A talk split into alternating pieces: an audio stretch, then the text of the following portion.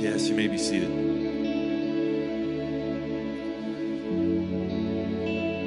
God is, is awesome, and uh, as you guys get to know me better, um, you'll find out that I, I am passionate, but I'm not all that mushy, I guess is the way to put it, okay? Um, uh, but I gotta confess, I'm up here this morning, and it's like, uh, I mean, it's been all morning. It's, I woke up this morning with a sense of this. It's like, God's up to something, and that's fantastic. Um, the scary part for me as a pastor is He hasn't told me what.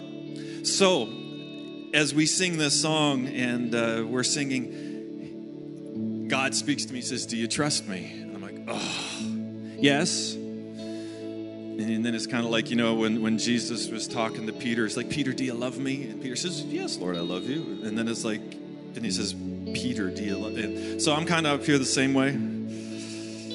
God saying, you know, Jesus saying, Do you trust me? And I said, Yes, Lord, I trust you. And he said, Well, that's good. Do you trust me? And it's like, Well, yes.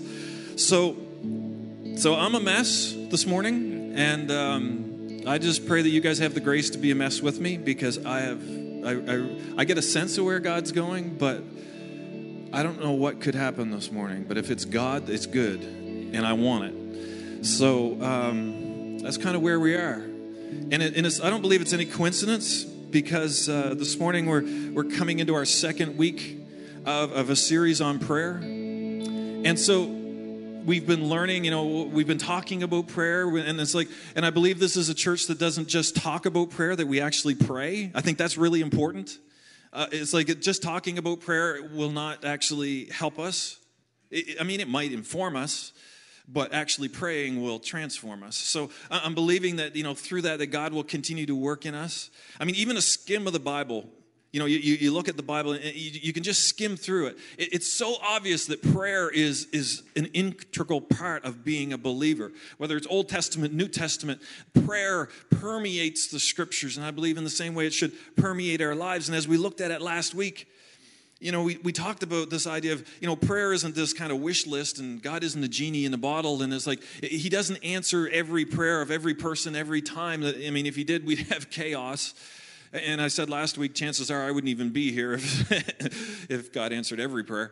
So we just think of those things where we, we look at it and, and realize that prayer is something that, that is important, that, that we need to, to, you know, seek God and press into Him because prayer matters. Now, I want to kind of give a little bit of, um, I don't know, whet your appetite a little bit more because I'm believing as this series continues, there's more things that God wants to do. I'm excited about, about next week. I'm going to be speaking a message that I'm hoping will help to demystify the thought of fasting and prayer. I mean, we as soon as I say the word fasting, automatically our minds picture someone, right? Like the, that strange person that usually wears some sort of a strange outfit that they don't quite fit in. They're, you know, maybe a little bit emaciated. Like we get this picture of what someone who fasts looks like. And, and so I want to kind of demystify this concept, this discipline of prayer and fasting next week. And I'm actually even going to invite us as a church that next week, so that would be the 21st, correct? So the 21st, we'll, we'll, we'll uh, I want to teach on fasting. And throughout the week, between the 22nd, which would be the Monday, and the Friday, I actually want to invite us to, as a church, to fast in some way and pray together and believe together as a church. We're talking corporate here, that we all have an opportunity to be a part of that. And, and as, as part of that, there's a, there's a room up there that we call the upper room. So that week, the 22nd and on, that room will be open during the day. Anybody wants to come in and pray, we'll make that available. And so that's that's the 21st. So that's that week between the 21st. And then Sunday the 28th, so which is the last Sunday in January. We're going to have a, time of, of worship together. We're going to hear the word. We're going to do all those things. And then, directly following the service, as part of the service, as part of us gathering together, we're going to transform this room into a place of feasting and we're going to have lunch together. And as part of that lunch, we're going to celebrate what God is doing in prayer and we're going to share around the tables. And we're also going to do communion as part of that community meal. And I'm excited about it. It's going to be a blast. It's going to be fun. And so uh, just plan to be a part of that. Plan to stay and, uh, and, make, and see that happen. I just think it's, it's good to, to do things a little differently sometimes. and, and and try to bring meaning and application to what we're talking about in the line of prayer. So, so we're going to fast for a week and get real hungry, and then we're going to get together that next weekend and we're going to pig out together. So that sounds sounds biblical, right? But prayer is so important. I think we would all agree. I think we would all agree almost universally across this room that prayer is important.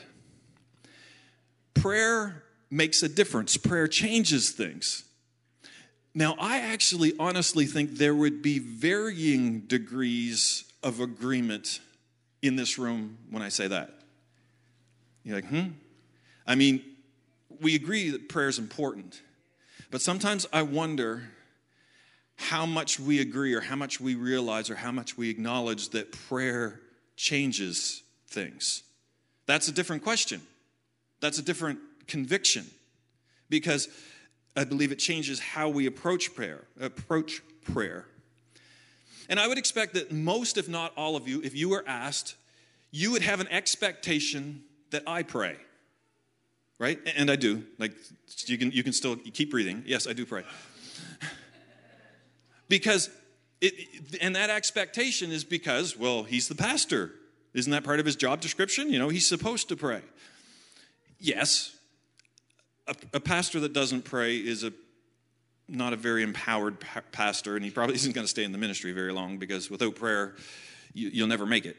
But this idea of prayer, it's like, but as a whole, as people, as Christians, as believers, like, what's the expectation on ourselves? It's like, well, I'm saved. I said a prayer. It's kind of like telling your wife, it's like, you know, when we got married, I said, I loved you. If that changes, I'll let you know. Right? People are starting to get this, like, ooh, yeah. No, it's like prayer could sometimes be that. You know, you pray a prayer of salvation, and, and it's like, well, that's the last prayer you have to pray. Well, no, I don't think so. I think there's this this idea of of of praying. But I, but here's something that I want to address today, and I want to try to maybe dig into a little bit. As much as we know we should, and as no, and as much as we know that ex- expectation, I think there's a lot of us as believers that do not feel confident that we know how to pray.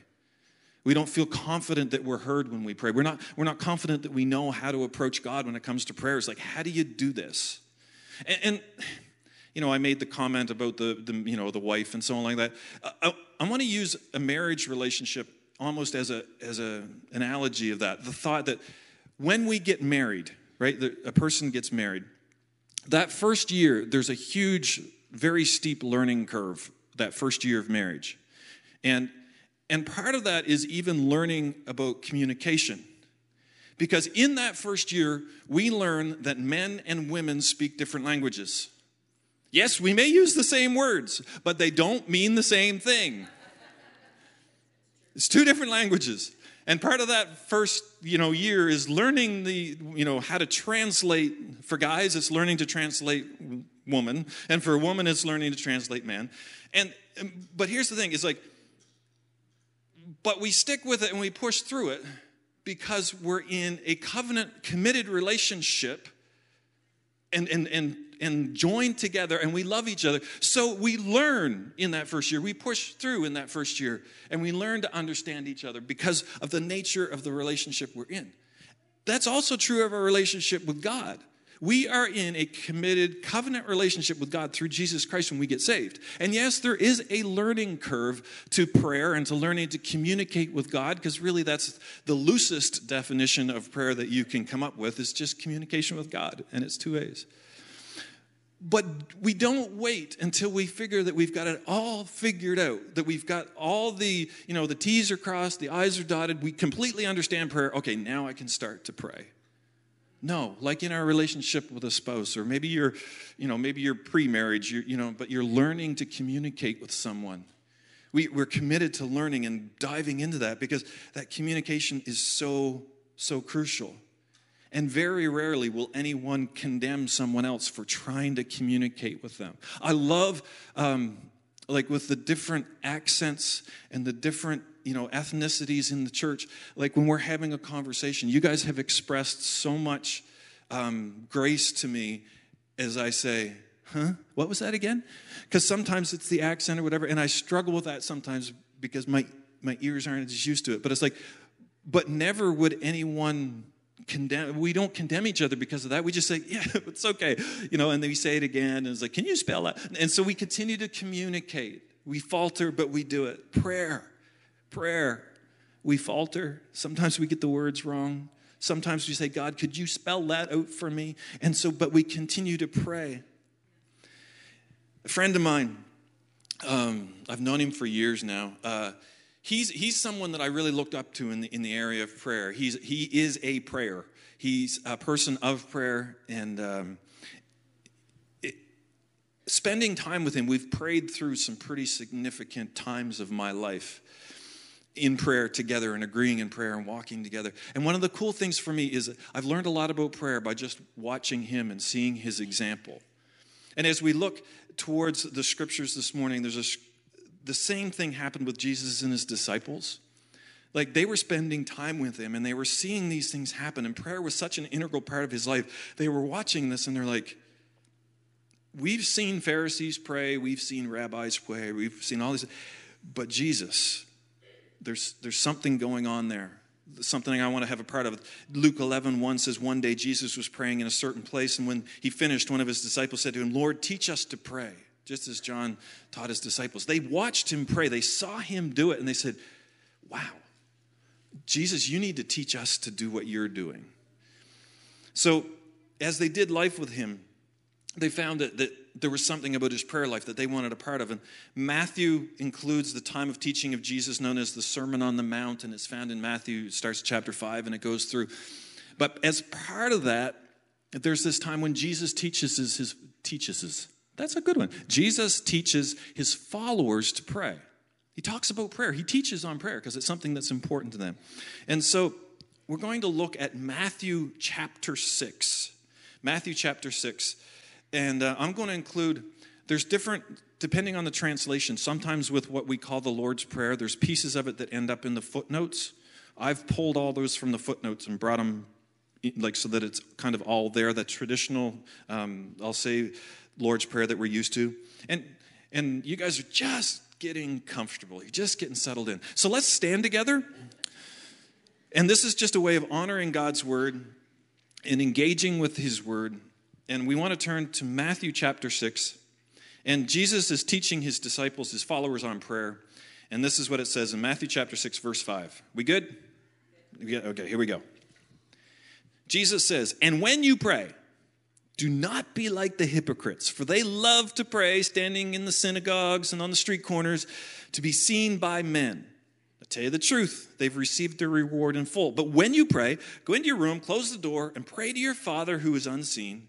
Then your Father who's unseen, uh, uh, that sees what is done in secret, will reward you.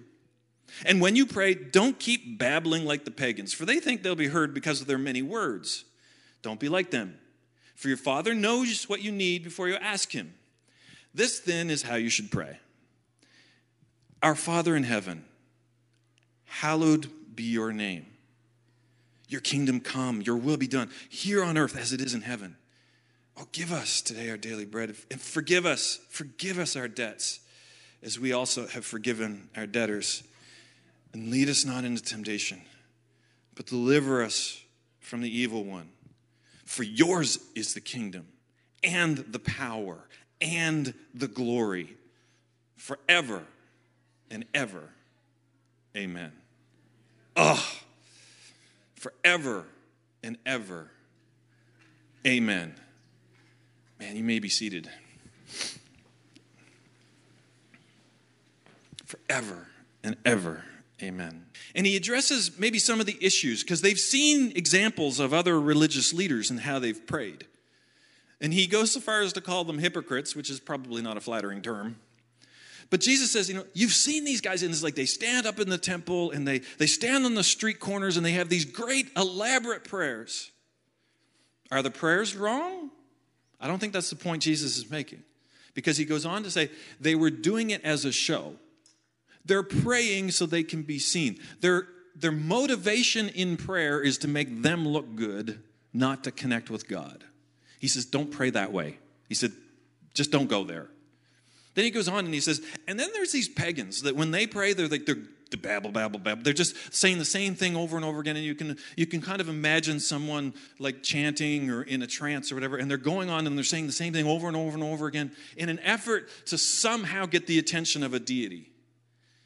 And, and Jesus says, don't pray like that either like that's that's not relationship that's just some that's just something different he says don't pray that way and then he goes so far as to say god knows what your issues are before you even ask him and then he says and this is how you should pray and he begins to talk about a connection a sense of communicating with god and it, i just want to take i'm going to put on my teacher's hat for here a little bit and we're going to i want to walk through the prayer that jesus taught his disciples. Not that it is a prayer that necessarily be repeated word from word, word for word. It is sometimes.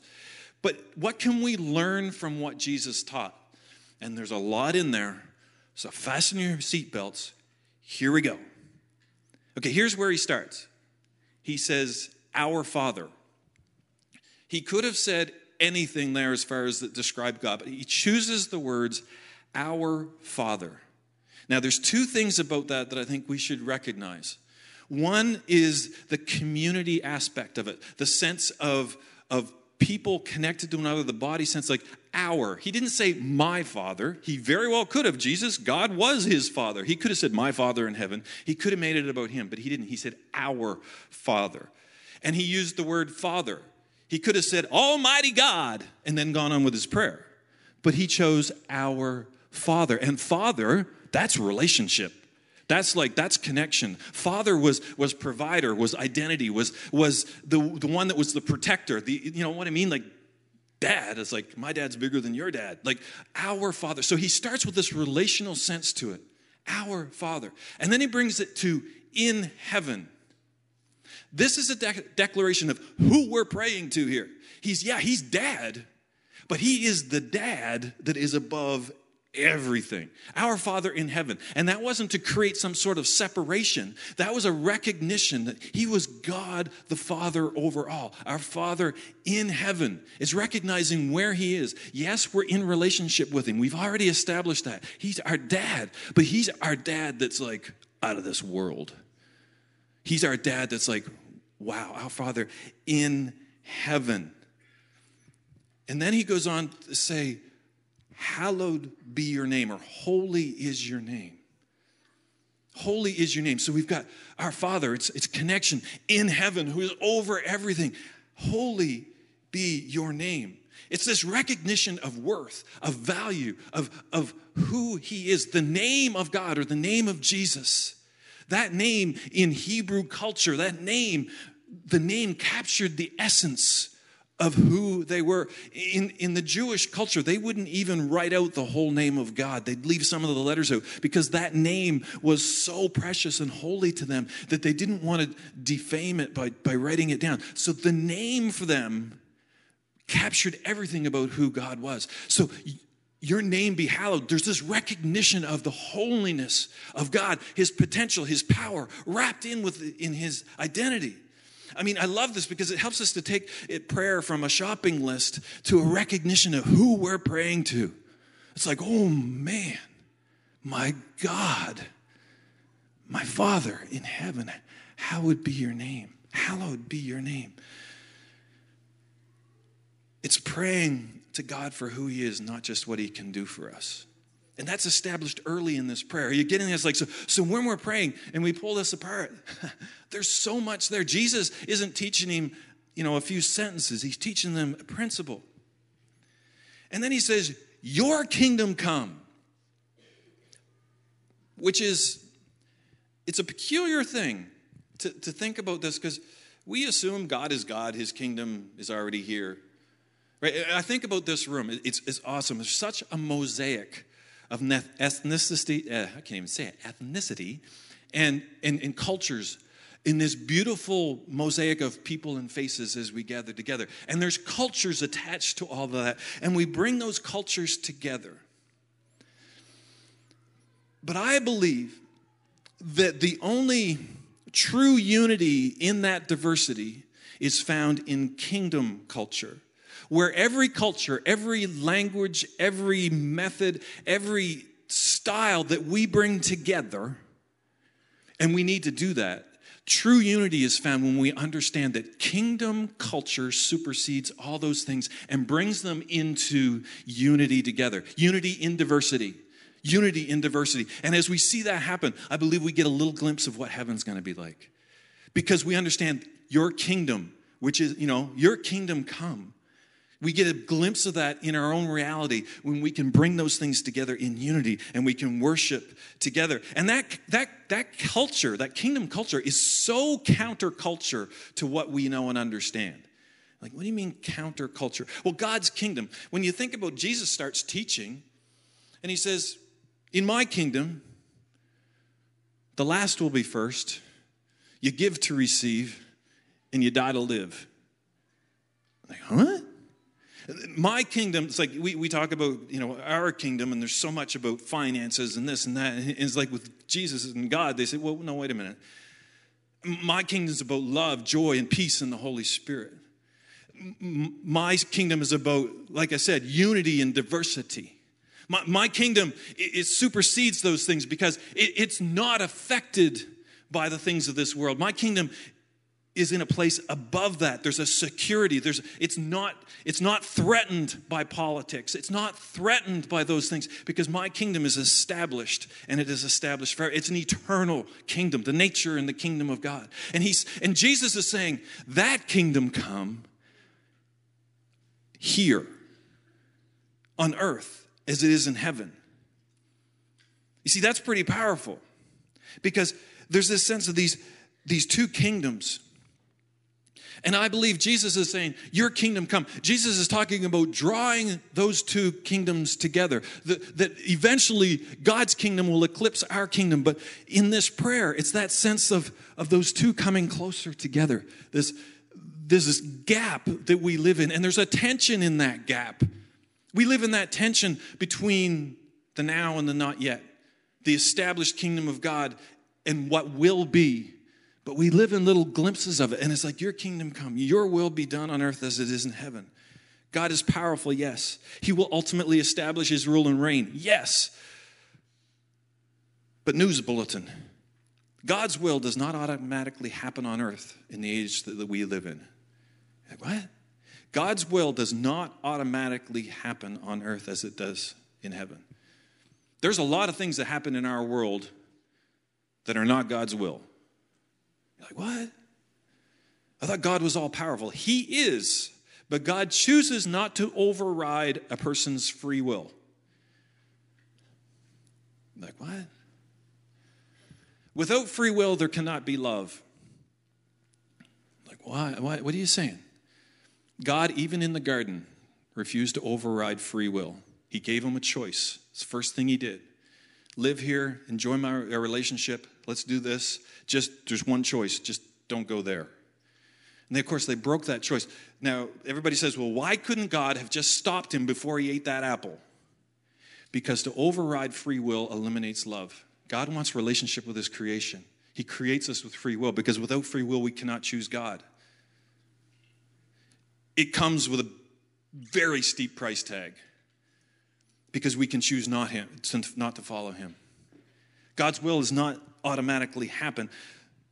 Otherwise, why would Jesus pray, Lord, your will be done on earth as it is in heaven? Jesus wouldn't have to pray that prayer if it was already going on. So the challenge is there's like, no, let's find out God's will. Let's, let's, let's embrace his kingdom and pray, God, let that happen on earth as it is in heaven. We consider God's will and, and we want to we want to see God's will done. And it's like we think about God's will sometimes, but do we actually really consider God's will for our lives? Do we even acknowledge Him by how we live and how we order our lives?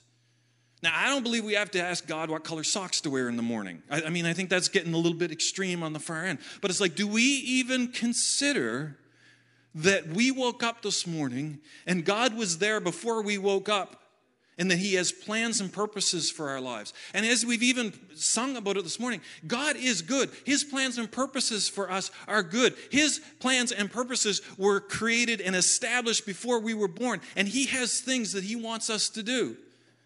Do we even acknowledge that in the way we live? Do we even understand, like, Lord, your will be done in me, in my life, in my circumstances, at my work, at my school, in how I live, the people I interact with today? God, your will be done in me. And there's a sense of aligning our day, our actions, our goals, our motives, our priorities with the good works that we were created to do. That's good stuff right there. In case you were wondering, that stuff will change your life. That's good, right? When we get to that point where we're saying, hey, Uh, is my life being aligned with God? And it's like, what it does is it opens up possibilities that are out of this world. And when we start to live in those possibilities in faith and, and willing to take those risks, we find ourselves in a completely different realm. Your kingdom come, your will be done. That requires ears to hear and a willingness to obey. And then he says, Give us this day our daily bread. And we can finally, you know, think like, finally, we get to the give me, give me part. Like this is when it's like, okay, I can, where's my list here? I mean, I know I've got some things. God, this, I need this, this, this, this, this. No. gimme, gimme, gimme, gimme. There's a couple things I think happening here as we work through this. One thing is our Western culture tends to be very individualistic. We celebrate the self made man. You know, we celebrate the, the, the you know, you, you, get on YouTube, it's like my self reliance. And, you know, there's all these different things where we are self centered and self prepared and where we can do it all ourselves. But I think it's, it's, it's interesting that when Jesus is praying this and when he's going through this, he says, Give us this day our daily bread. Again, it's community. It's like it's like this idea of when we think about needs and when we're requesting things from God, when we think about it from a collective perspective, it change, it's like it becomes so much less selfish. And it's not that we don't have needs that we bring to God. Yes, it says that. If we are in trouble, pray. You know, like we pray to God, but like if we think about this, we begin to think about our you know, like the people that we do life with or those around us, that we begin to say, God, meet our needs like come in and, and, and supply our needs. It's less selfish. I mean, I, I love even how Nathan on a Sunday morning will be, will be praying, and he'll pray for the churches in our city because it's not all about us. It's about God interacting with pastors all over our city and ministering in places all over our city where God is lifted up and people are drawn to Him. And it's like, God, you know, I, I pray those kinds of prayers.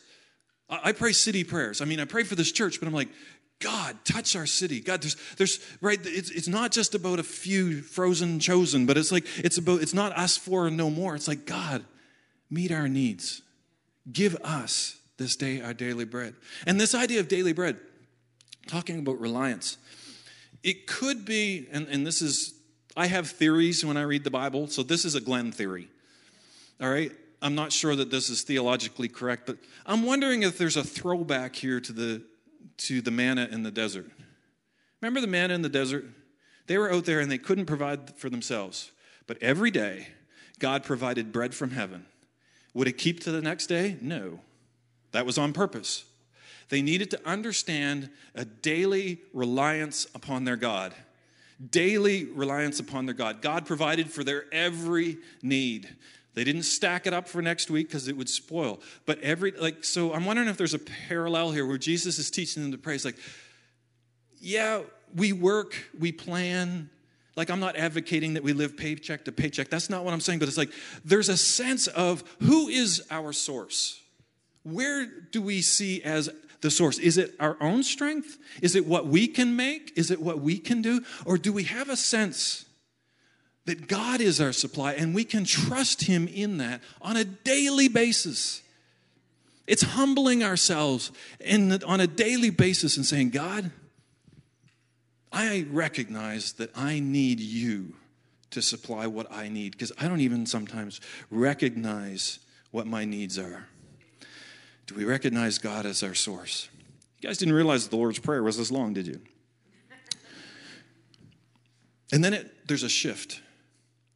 And Jesus begins to pray and he says, Forgive us our debts, forgive, forgive us our sins, forgive us our offenses. You know, like with finances, your debts, the more you pile up, the harder it is to manage. the more in debt you are, the more of a hold it has on you. It's like, I'm wondering if Jesus is kind of making a parallel there and he's saying, hey, when it comes to your offenses, your sins, the things that, you, that happen in your life, keep a short account there. It's way easier to deal with on a daily basis than it is to allow things to pile up and you try to figure, you know what that's like. I mean, we've all kind of been there, right? When it comes to, you know, we make a mistake, something happens, and, and so we kind of let it slide, and then something else happens, and, and we kind of pray and hope that God doesn't notice. And then something else kind of piles up on that. And, and we find ourselves distancing from actually the, salvation. we find ourselves di- distancing from the solution to the problem. And, and I believe God's looking at this and saying, Jesus is teaching them, guys, keep short accounts. We need that. I need that every day I go to God, it's like, God, forgive me. Like, with me, usually it's something I say. go figure, right? He's a pastor and he has to ask for forgiveness for what he says. I do.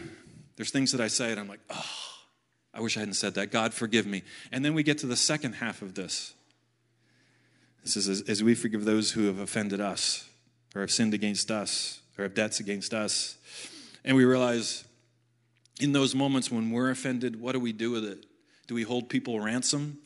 Or do we recognize it's like, no, God, I choose to let that go. Because bitterness will get in there and it'll take root and it will fester and it will poison us and we will find ourselves very, very sick spiritually because we've been unwilling to forgive someone for something. It's like taking poison hoping the other person will die right? And God saying, No, forgive, Lord, forgive us as we forgive others. Broken unity hinders our prayers and our relationship with God. Forgive us, God, as we forgive others. You see the community aspect to this prayer? God's really trying to drive something home. And He says, Lead us not into temptation, but deliver us from evil. Deliver us not into temptation, but deliver us from evil we have to be careful with the wording here sometimes because it's not like God is purposely going to try to trip us up. 1 Corinthians 10:13 says no temptation has seized you except what is common to man and God is faithful he will not let you be tempted beyond what you bear what you can bear but when you are tempted he will also provide a way out so that you can stand up under it that's 1 Corinthians 10:13 I think we need to recognize we have an enemy, and that enemy is the devil, and his forces are out to steal, to kill, and destroy anything that's good. And God is good, and the things that he has for us are good. The enemy, the devil, who knows his time is short, is out to steal, to kill, and to destroy any of that that he can. There is an adversary. We have something that resists what God wants to do in our lives. But we have to realize that Jesus defeated that power. Jesus, through his life, his death, and his resurrection, overcame that power. That's not to say there's not still a battle, but it's cool because I read to the end of the book and we win. I know you kind of cheat sometimes, like spoiler alert. Okay, in case you haven't read to the end, we win. God prevails. The world, as much as it seems like it's spinning out of control, is actually not out of control. There are things that are happening that are not good, but it is not beyond the eyesight of God. I read to the end. We win. Deliver us from evil. He wants us to stand up under that. He's given us the authority in the name of Jesus to live a life of freedom. And it's still a battle, but I love that He has given us victory. And it's not just the pastor that gets the victory, right? It's not exclusive to the clergy. He, he's, he's talking to his disciples, which are his followers, which he's saying, duplicate this, scale this throughout the world. And he's saying, deliver us from evil. It's for us. He says, I won't let you get tempted beyond what you can bear. He doesn't say that He will shield us from every temptation. Jesus was led by the Spirit into the desert, and there he was tempted. He was there for 40 days, he was hungry, and there he was tempted. Jesus never sinned. Now, us, well, Jesus, I am not. But it's cool because the authority that I have in Jesus' name allows me to go humbly to the cross of grace and say, God, forgive me. In your name, give me the strength to resist this temptation. See, sometimes it's that uh, God gives us a way out, gives us a back door, gives us an opportunity, and we choose to camp instead of run. We choose, we, we, we want to save face. Right? Temptation is there. It's like, no, I got this. I can handle this. Mm, I can resist this. I'm good. And there's a back door open. And we're standing there going, no, I got this. I'm good. I, I can handle this. I'm just going to face this down. I'm going to face this temptation all by myself. Nobody needs to know. I've got this. And suddenly we trip up and we're face planting and we wonder why. First of all, because we can think we can handle it ourselves, which we can't. The second is we've been given an opportunity, a way out, and we haven't taken it. And we find ourselves in a place of condemnation. And we find ourselves there, and it's like God saying, Come on, come on back. Let's do this together. I forgive you. Brush yourself off. Let's continue. I'm hoping there's a worship team floating around somewhere because I would love to have them come back right now. And I'm hoping they're backstage in faith, believing. Jesus, I pray for a worship team. Hallelujah, answered prayer. Lead us not into temptation, deliver us from evil. And I love how this prayer ends. And this is also how this service is going to end at the end. I've, I've asked Debbie Rousel if she would end with this type of a prayer.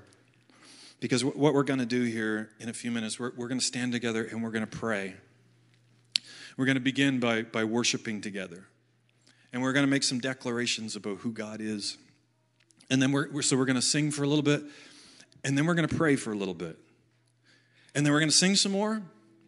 And then we're going to pray some more. And then we're going to sing some more. And then we're going to pray some more. Because we can talk about prayer, but I believe God wants us to actually do it. So I don't know exactly what this is going to look like.